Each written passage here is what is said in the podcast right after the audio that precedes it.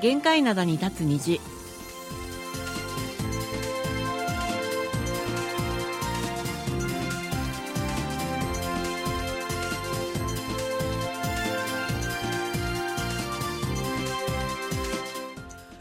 ーの皆さん、あんにゃんせよ。11月14日、火曜日の限界灘に立つ虹、丸組の母さんこと、キミヤスンです。そうなりすことキマーソンです昨日月曜日の朝はこの秋一番の冷え込みでした今日もソウルの最低気温は0度と寒い朝です幸い、日中からは空気が柔らかくなり、今日のソウルの最高気温は10度との予報です。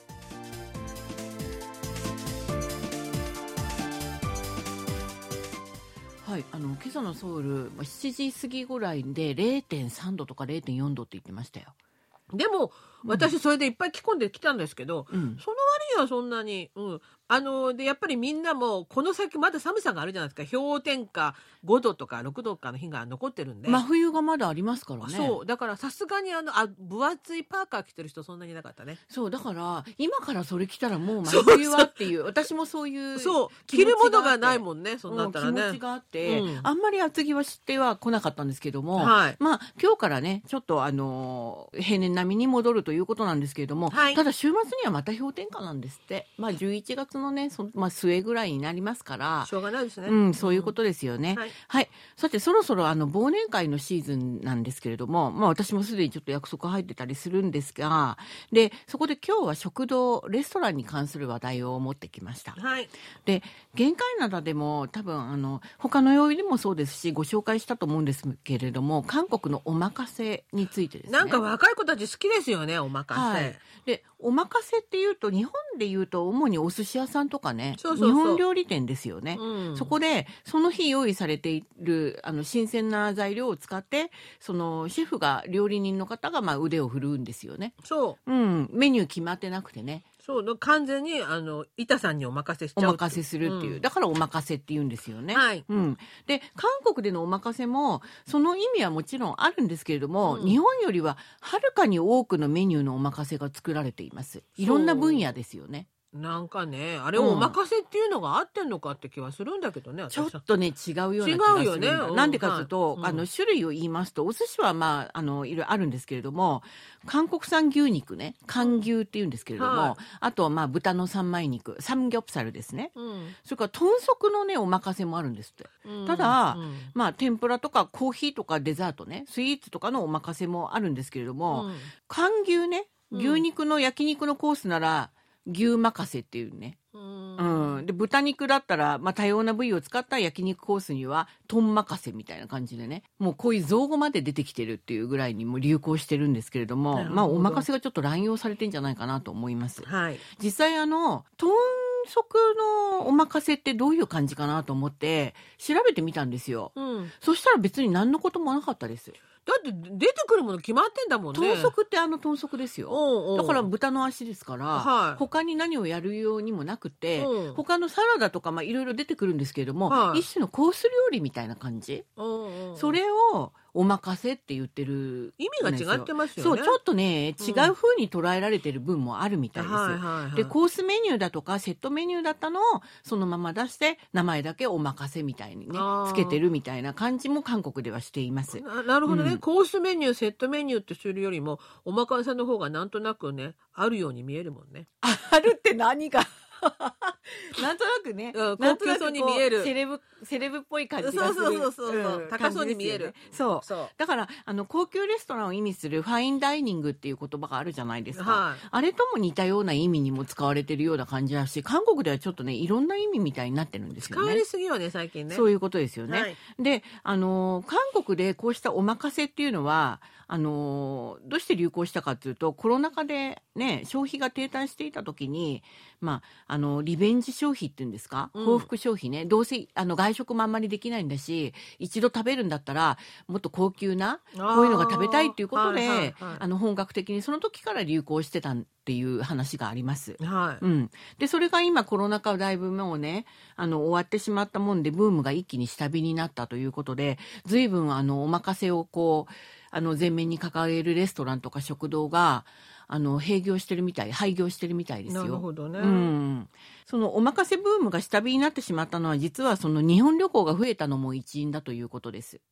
本物のお任せにあねみ食べてきちゃったのねみんなね。あの一口に、まあ、韓国のお任せいろんな意味があるにしてもですね、はい価格値段のこのあれがいろいろあるんですよ設定としては。はいはいはい。まあ、すごい高めのやつ中くらいのやつ、まあ、安めのっていうね、はいはいはい。そういうお任せが分かれるんですけども言うならば、まあ、真ん中あたりの、うんそのレベルのお任せのお店がうん随分なくなってるっていうことですね。で真ん中あたりっていうと どれぐらいの値段なのかなと思ったらはい。ランチが8万ウォンぐらい8万ウォン以上、うんディナーが15万ウォンぐらいという、まあ、これで韓国のお寿司屋さんのお任せとしては中級に分類されてるぐらいなんですってそれぐらいの値段のお任せのお店というのが一番なくなっている。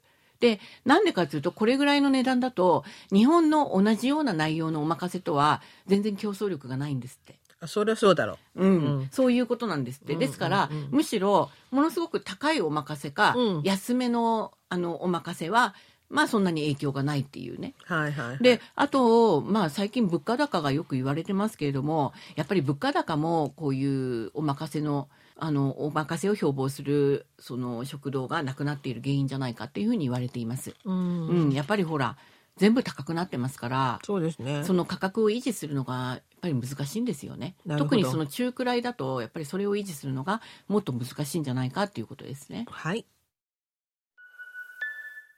はい、今日の1曲目をお送りします。ストレイキッズでザ・サウンド。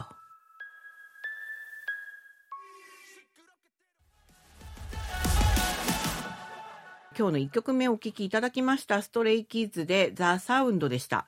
ストレイキッズ、今年の紅白歌合戦ね、出場決定したんですよね。セブンティーンも出るんだって？セブンティーンも出るの、セブチが。あのなんかジャニーズがね出ない。分を分を K-POP がカバーしちゃうんですね。うん、でもストレイキッズってうん。ドームツアーとかももう成功裏に終えてるんですよ。あはいはいうん、日本でもね随分人気があるみたいなんですよね、うん。だから、まあ、そこちらで見るのもすごい楽しみだなと思います。皆さんも温かい目で見守ってくださいね。はいはいそれでは今日最初のお便りご紹介しましょうはい、えー、工藤ゆひろさんからいただきました。丸くめのお母さん、アリスさん、にゃんせよ。はいアリスさん、札幌にいらしてたんですね。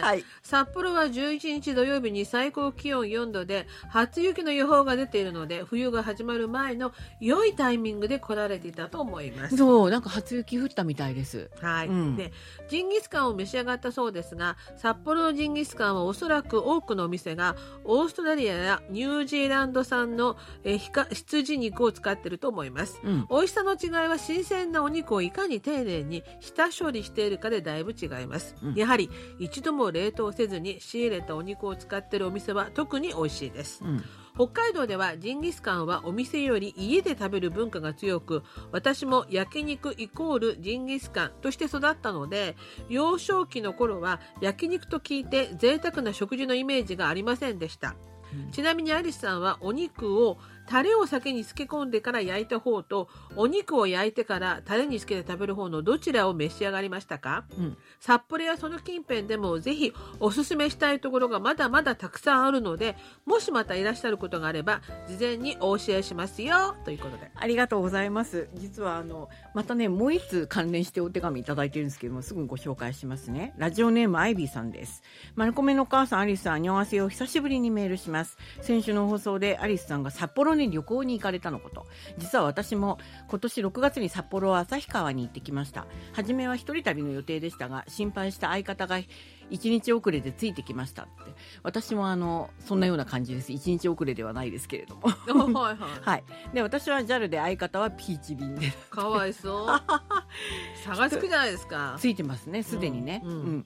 一足先に着いた私は旭山動物園をのんびりと回り充実した一日を過ごしました。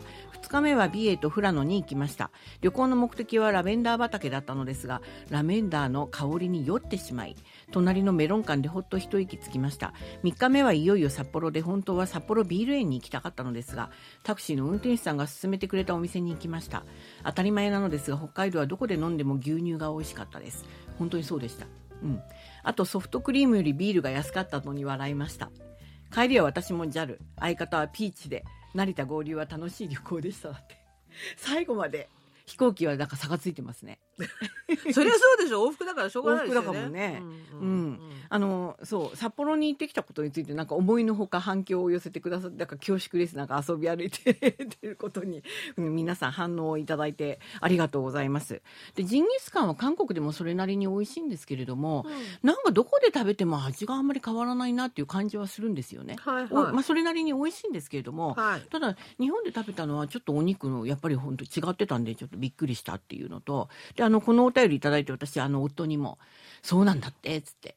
ちゃんと処理がしてあるかどうかによって味がすごく違うんだってっていうふうに教えてあげました。はいはい。あそれから、えっと、ご質問いただいたほ、あのー事項なんですけれども、私はお肉を焼いてからタレにつける方をいただきました。あはいはいはいで、あの、タレに漬け込んでから焼くお店も、あの、あったんですけれども、あれって北海道独特のものでしょうか？先輩ご存知ですか？タレに漬け込んであるのを焼くんじゃないの？そうなんですよ。うん。うん。まあ、焼肉としては普通なんですけれども、はいはい。韓国のジンギスカンでもほら、それはやらないじゃない？あはい。だから、ちょっとなんかどうなのかなと思って、それはトライしなかったんですけども、あれも北海道独特の方法なのかなとかで。それは選べるようになってたんですか？選べるんじゃなくて、食堂によって違うんです違よ。うん。ですねうん、だからそういうののは初めてだったので、はいはい。ちょっとトライはしなかったんですけれども、うん、どうなんでしょうね。どうなんですかねで、アイビーさんは札幌で動物園に行かれたっていうことなんですけれども、旭川動物園私行きたい、すごいですよね。ううん。ん、ただラベンダーの時期にはラベンーダーって酔う酔うほどなの？そうだからそこってすごい、まあ、一面にラベンダー畑が広がっているっていう写真は私何回も見てるんですけれども、はい酔うほどなのかなと思って。まあ確かにラベンダーって香り強いですもんね。うんでもそんな韓国人観光客でみんなラベンダーの香りが強すぎるとか言ってる人誰もいなかったような気がしたんで。あの時すごかったじゃない？そのラベンダーの時期にはその韓国のテレビショッピングとかでもすごいあの広告やってたじゃないですか。北海道に行くやつ、はいはい、うん、だから韓国人も多かったと思うんですけれども、はい。うん、あとそのアイビーさんご夫婦ソウルでのバス利用についてどういう方法でバスに乗っていらっしゃったかっていうことを。あ先週ご紹介したんですよね。そう、ん。それについて相方さんも。あはいはいはいはい。はい。アイビーのナンピョンさんナンピョンカオルさんもねあのいただいてるんですけれども、はい。結局はネイバーを使ったっていうお話なんですよ。ネイバーって韓国のネイバはい。あれ日本語版もできる日本語でも使えるんですって。アプリををそのスマホにインストールすると、はいはいはい。日本語版も使えてそれでバスのあれを検索していきましたっていうんですよね。それでもすごいよね。でも考えてみると私もどっかあの未知の場所に行く時はうん。ネイバーでそうやってバスとか検索していくんですよ。だから同じ風にやられてるんだなと思って、なるほどね、うん、だから便利にね結構使えるんですけどもそれを使いこなしてるっていうのがすごいなっていう感じがしますよね。本当に使いこなしてるっていうのがすごいと思いますよね、うん、でもあの書かれてる内容には電車はちょっとほら上り下りが階段もエスカレーターもあって、うん。結構乗り換えとかも辛いからやっぱりバスがいいですねっていう感じだったので、まあね。それはそうだなと思いますよ。今バスが乗りやすくなったよね。昔ほらバス乗るの大変だったじゃないですか。走って行って飛び乗んなきゃならなかったし。あの韓国のバスだいぶあのね、うん。秩序を守るように。そうそうそう。バス停もなんかちょっとねあの道の真ん中にできるとかね。そうそう綺麗になってるの、はい整備されてるので、はい外国乗りやすくなりましたよね。外国の方もちょっとこういうアプリさえ駆使できれば、うん。あのかなり便利に使えるようにはなってると思いますね。そうですね。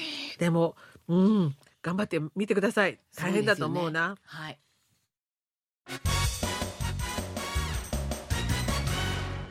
いっちゃなよ。ドットコリア火曜日のいっちゃなよドットコリアアジュンマの井戸端会議の時間です。アジマの井戸端会議はアジマのレーダーに引っかかった話題をアジマの目線で掘り下げアジマとしての考えを皆さんと分かち合っていく時間です。はい。今日はですね、KBS の新しい大河ドラマが始まったので、そのドラマについての話題を持ってきました。あの、大河ドラマ、時代劇なんですよね。はい。うん。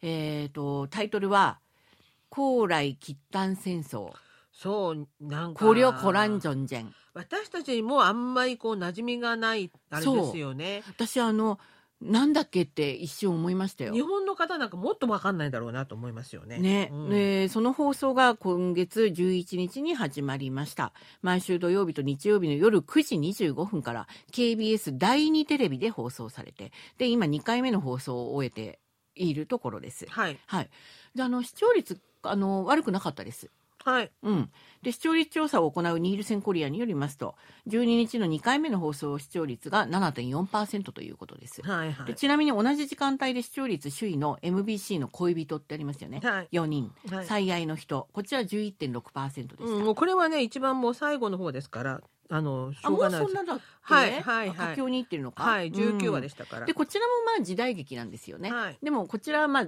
伝統的な時代劇というよりは、まあ、あの現代の現代風にちょっとアレンジされている時代劇なんですけれどもあのもちろん KBS の大河ドラマの方は、まあ、あの歴史的史実に基づいた伝統的な、まあ、あの時代劇ということになります。でそのタイトル通り光陵高麗と切ったんですね。はい。うんまあ、量っていうんですけれども、うん。その戦闘を素材にしています。はい。うちでも一生懸命うちの旦那が見てました。うん、あの私は全部は見てないんですけどもなかなか良かったですよ。あの印象としては。うんうんうん。であの実はこの高麗喫丹戦争というのはじゃあどういうものかということなんですけれども現在の北韓と中国の国境付近で朝鮮の高麗王朝と喫丹主導の中国の両王朝の間で起きた、まあ、紛争のことを言います。で当時喫丹は高麗が北進政策をずっと進めていましたしあとその宋ですよね、はい。宋にフレンドリーな新宋政策にあを、あの展開してたんですけれどもそれに喫丹が非常にあのその危険を感じていてそれで993年と1010年の2回高麗を侵攻しています。はい。うん、そして2014年9月また3回目の侵攻があったんですけれどもでこの時ドラマはこの時高麗によって最高司令官である上元帥に任命されたカムガンチャン将軍を、えー主人公に据えています。うん、であのこの高麗喫丹戦争というのは、まあ、およそ30年間な、まあ、続くんですよね。こうやって1回2回3回目ってあるわけですからはい。およそ30年の間に展開される出来事をこのドラマが描いています。カンガムチャン将軍でですね。キッタンってどこら辺かというとあの地図で見るとうん、北朝鮮よりももっと上の方なんだよね。うん。だから、ほあのロシアに近いようなあそこら辺のこっちの東海岸側のところの方のあった国みたいですね。現在とはね国境のなんつうのかな、うん。あれが全然違ってますからね。そういうことなんですけれども、うん。この主人公のカンカンガムちゃん役を演じるのがあの俳優のチェ・スジョンさんなんですよね。はいはい。うん、で彼はもう時代劇の王様と言われていて、そうん、これまでも KBS の大河ドラマに何度となく彼がリードしてますよね主人公としてね。うそうなんですよ。だから韓国の子供たちは、あのね昔の王様はみんなチェ・スジョンだと思ってますよね。顔が同じっていうかね。はあのそれだけもう王様役がもうね板についたそういうベテランの俳優さんなんですけれども、はい。そのしかも彼が出演した大河ドラマっていうのはどれも驚異的な視聴率でしたよね。うん。で彼があのインタビューで話してたんですけれども今はそのメディア環境が変化しているので視聴率以前自分が出たのは60%台とかね、うん。で一番なんかね少ないものでも40%台だったらしいんですよ。うんまあね、だからまあ今はそうやって環境が変化しているのでそこまではいかないだろうけれども、うん。それでも40%台は出したいというふうにものすごい抱負を語っています。無理だってばさすがに40%は無理だろうが。でもまあ今20%台ぐらいいったら以前のもう十分。40%ぐらいに当たるんじゃないかなと思うんですけれども、はい。まあそんなチェ・スジョンさんちょっと時代劇から離れてたんですよね。はい。で10年ぶりの時代劇ということで注目が集まっています。うん。うん、あと高麗喫丹戦争を勝利に導いた高麗王朝の第8代王のヒョンジョンこのヒョンジョン役に兵役を終えてカムバックしたキム・ドンジュン君が抜擢されています。そうなんです。あ、このお坊さん誰かなと思ったら、なんか見たことあるなと思ったら、お坊さんっていうかそうですよね、あのうん。丸めて髪を一応丸めて、ねうん登場してきたんで。青年時代でねはい、登場してるんですけれども。あらアイドルじゃんとか思いながら。そうあのジェアっていうねはい。帝国の子供たちっていう、うん。はい、アイドルグループで今はだいぶね、うん。イム・シワンさんとかジェアがみんな俳優で活躍してるんですけれども、まあ、キム・ドンジュンさんが抜擢されて公演を、うん、しています。はい。はい、でまあタイトルからして高麗喫丹戦争っていうふうになって、まあ、戦争っていうふうになってるので、うんすごい戦闘シーンが多いわけですよ。あ、だからはい。それを目玉にしてるって言っても過言ではないと思います。はい。うん、だからそのためあの32話で完結する予定なんですってこのドラマ、短いよね。結構短いですよねあの大河ドラマって長い時は240回とかやってたんだって。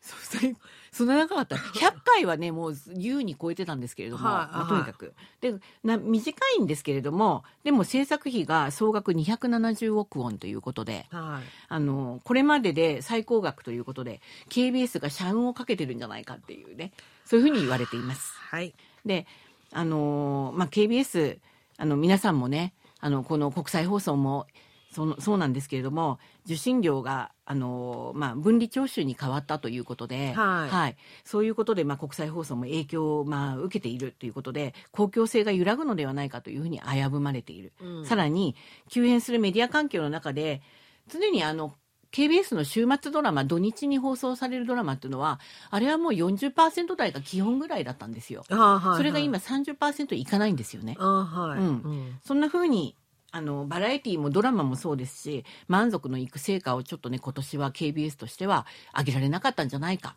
ううんん。ということです。でそういう風に危機に追い込まれている KBS が最も得意な分野あ、それが大河ドラマなんだ。そう特別なノウハウを持っているその大河ドラマをここに来て前面に掲げているっていう風になっています。あはい。うん、だからこれはドラマとしてのそういうね意義だけでなくていろんな意味合いがこの大河ドラマに社運をかけてんですね。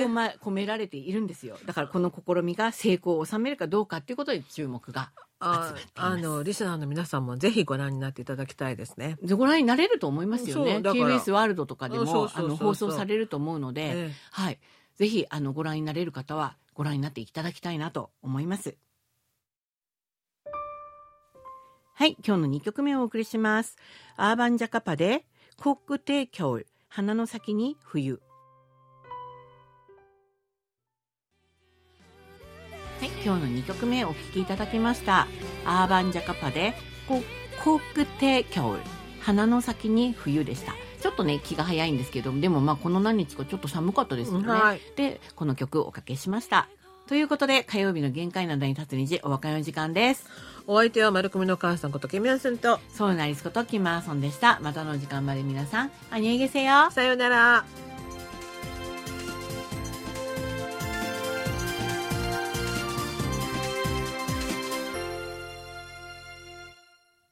こちらは韓国ソウルからお送りしているラジオ国際放送 KBS ワールドラジオです。